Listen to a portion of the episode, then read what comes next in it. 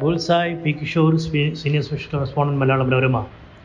ബുൾസായുടെ മറ്റൊരു എഡീഷനിലേക്ക് സ്വാഗതം. ഇത്തവണ വിഷയം ബിസിനസ്സിലെ നെറ്റിട്ടുള്ള ട്രപ്പീസ് കളിയാണ് അതായത് സർക്കസിൽ നെറ്റിട്ടാണ് ട്രപ്പീസ് കളി നടത്തുന്നത്. അതായത് ഒരു ഊഞ്ഞാലിലൊക്കെ ഇങ്ങനെ തൂങ്ങിയാടി വന്ന് അടുത്തയാളെ പിടിച്ച് അവിടെ നിന്ന് തൂങ്ങിയാടി അടുത്ത ഒരു ഊഞ്ഞാലിൽ പിടിച്ച് ഇതിനെയൊക്കെയാണ് ഇതിനെയാണ് ട്രപ്പീസ് കളി എന്ന് പറയുന്നത്. അപ്പം ഒരു സർക്കസുകാരൻ തൂങ്ങിയാടി വന്ന് അടുത്ത ഊഞ്ഞാലിൽ പിടിക്കുന്നതിന് മുമ്പ് കൈവിട്ട് പോയാൽ എന്ത് ചെയ്യും? താഴെ വീഴും. പക്ഷേ നെറ്റിലാണ് വീഴുന്നത്. മരിക്കത്തില്ല നടുവ് ഒടിയത്തില്ല പക്ഷേ നെറ്റ് ഇടാതെ ട്രപ്പീസ് കളിച്ചാൽ താഴെ വീണെന്ന് വരാം നടുവ് ഒടിഞ്ഞെന്നും വരാം. ബിസിനസ്സിൽ ഇത് വളരെ പ്രധാനമാണ്. നെറ്റിട്ട് വേണം ബിസിനസ്സിലും ട്രപ്പീസ് കളിക്കാൻ. നെറ്റിടാതെ ഉള്ള ഒരു ബിസിനസ് ഒരു സർക്കസ് ആണല്ലോ അപ്പം നെറ്റിടാതെ ബിസിനസ്സിലും ഒരു സുരക്ഷിത വല ഇല്ലാതെ സേഫ്റ്റി നെറ്റ് ഇല്ലാതെ ബിസിനസ്സും കളിക്കാൻ പോകരുത്. പണ്ടൊരിക്കൽ ഒരു കുട്ടിയുടെ അടുത്ത് വാക്യത്തിൽ പ്രയോഗിക്കുക എട്ടും പൊട്ടും എന്ന് കൊടുത്തപ്പോൾ ആ കുട്ടി എഴുതി എട്ട് മുട്ട ഇട്ട കവറ് താഴെ വീണപ്പോൾ മനസ്സിലായി എട്ടും പൊട്ടും. ഇങ്ങനെയാണ് കുട്ടിയുടെ ഒരു മറുപടി ആ ചോദ്യത്തിന് ഉത്തരം എഴുതിയത് don't put all your eggs in one basket എന്നുള്ളതിന്റെ ഒരു വേറൊരു വകഭേദം കൂടിയാണിത്. നമ്മളെല്ലാ ബിസിനസ്സിലായാലും ശരി ഏത് രംഗത്തായാലും എല്ലാ ഒരു കാര്യത്തിൽ ഡിപ്പെൻഡ് ചെയ്യുന്നു എന്ന് വരുന്നത് അപകടമാണ്. അപ്പോൾ എല്ലാ മുട്ടയും ഒരു ബാസ്ക്കറ്റിൽ ഇട്ടാൽ അത് താഴെ വീണാൽ എല്ലാം പൊട്ടിപ്പോവും എട്ടും പൊട്ടും. അത് വരാതിരിക്കാനാണ് ഈ നെറ്റിട്ട് ട്രപ്പീസ് കളിക്കണം എന്ന് പറഞ്ഞത്.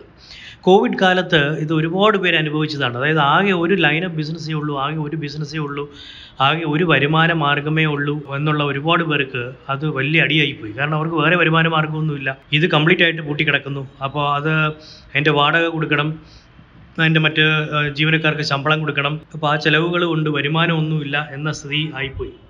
അപ്പോൾ അത് വരാതിരിക്കാനായിട്ട് ആയിട്ടാണ് നെറ്റിട്ട് ട്രപ്പീസ് കളി ഒന്ന് അതായത് ഒന്നിൽ ഒരു സേഫ്റ്റി നെറ്റ് ഉണ്ടാക്കി വെക്കണം എന്ന് പറഞ്ഞിരിക്കുന്നത്. അപ്പോൾ അത് ഏത് രീതിയിൽ വേണമെങ്കിലും ആകാം. നിങ്ങൾക്ക് ഒരു പക്ഷേ ആ, കുടുംബ സ്വത്തിൽ നിന്ന് വരുമാനം ഉണ്ടാകാം കൃഷി ഉണ്ടാകാം അതിൽ നിന്ന് വരുമാനം ഉണ്ടാകാം മറ്റ് ബിസിനസ്സുകൾ ഉണ്ടാകാം. ഒരുമാതിരി എല്ലാ ബിസിനസ്സുകാർക്കും കണ്ടുവരുന്ന ഒരു പ്രത്യേകത എന്ന് പറയുന്നത് അവർക്ക് എന്തൊക്കെയോ ചില സൈഡ് ബിസിനസ്സുകളുണ്ട് അവരുടെ മെയിൻ ലൈൻ ബിസിനസ് മാത്രമല്ല.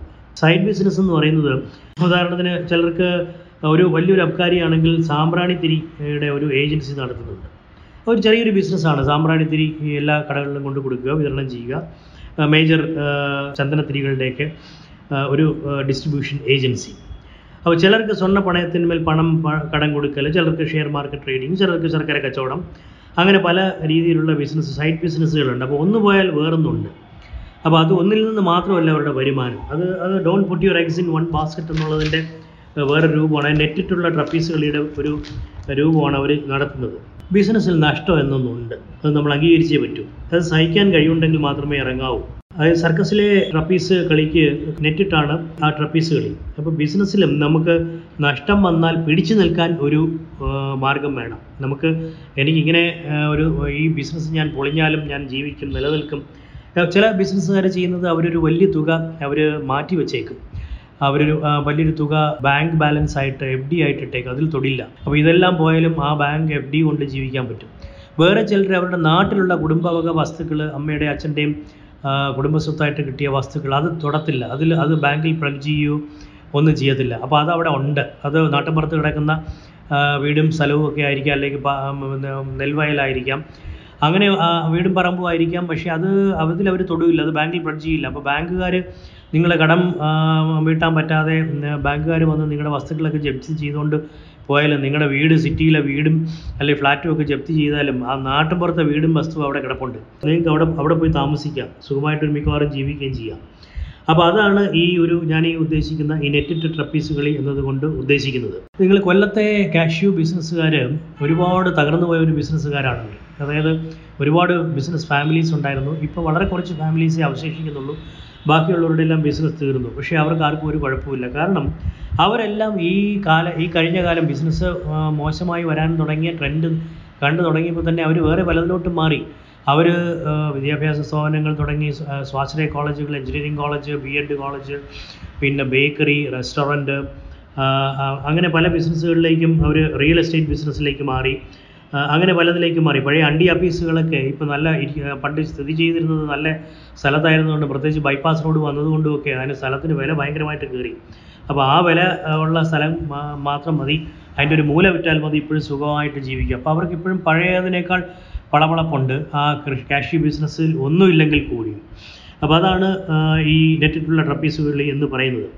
അത് അതായത് നമ്മൾ ബിസിനസ്സിൽ നമ്മൾ എവോൾവ് ചെയ്യണം. അപ്പോൾ ഒരു ബിസിനസ് ഞാൻ കാഷി ബിസിനസ് ചെയ്യുന്നു ഞാൻ കാഷ്യൂ ബിസിനസ് മാത്രമേ ചെയ്യൂ എന്ന് പറഞ്ഞുകൊണ്ടിരുന്നിട്ട് കാര്യമില്ല. അത് ഇതിന്റെ സ്ഥിതി വശക്കേടായി തുടങ്ങുന്നു എന്ന് കാണുമ്പോൾ തന്നെ നമ്മൾ വേറെ ഇതിലോട്ട് നമ്മൾ എവോൾവ് ചെയ്യുക അല്ലെങ്കിൽ ഡൈവേഴ്സിഫൈ ചെയ്യുക.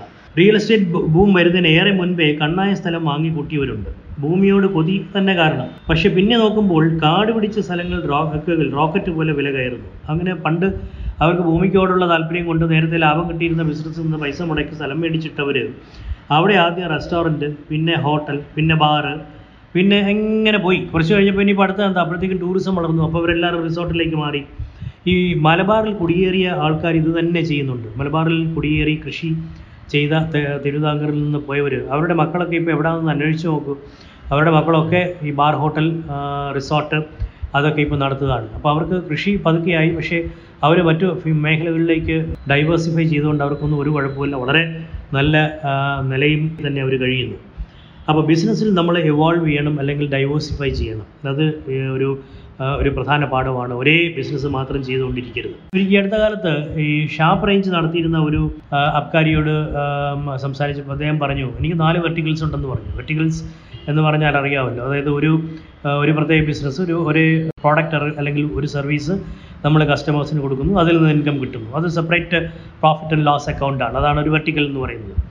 അദ്ദേഹത്തിന് നാല് വെർട്ടിക്കൽസ് ഉണ്ടെന്ന് പറഞ്ഞു. നാല് തരം ബിസിനസ് അതായത് ബിസിനസ് ബാർ ഹോട്ടലുകൾ ഉൾപ്പെടും. പിന്നെ വേറെ നാല് തരം ബിസിനസ്സുകളും ഉണ്ട്. അപ്പോൾ അതാണ് അദ്ദേഹം ചോദിച്ചു ഞാൻ അദ്ദേഹത്തിന് ചോദിച്ചു ഈ എം ബി എ ഭാഷയൊക്കെ എവിടെ നിന്ന് പഠിച്ചു? എന്ന് ചോദിച്ചു. വെർട്ടിക്കൽസ് എന്നൊക്കെ പറഞ്ഞു. അത് മകൻ എം ബി എക്കാരനാണ് അപ്പോൾ ഇവരൊക്കെ ചെയ്തതിന്റെ ഒരു പ്രധാന ഗുണം എന്താണെന്ന് വെച്ചാൽ ഇവരുടെ മക്കളൊക്കെ വിദ്യാഭ്യാസമുള്ളവരും എം ബി എക്കാരും ഒക്കെ ആയി മാറിയപ്പോൾ അവർ തന്നെ ഈ ഡൈവേഴ്സിഫിക്കേഷൻ കൊണ്ടുവന്നു. അപ്പോൾ ഇപ്പോൾ പഴയ ബാർ അബ്കാരി മുതലാളി എന്നൊക്കെ ഉള്ളതൊക്കെ പോയി.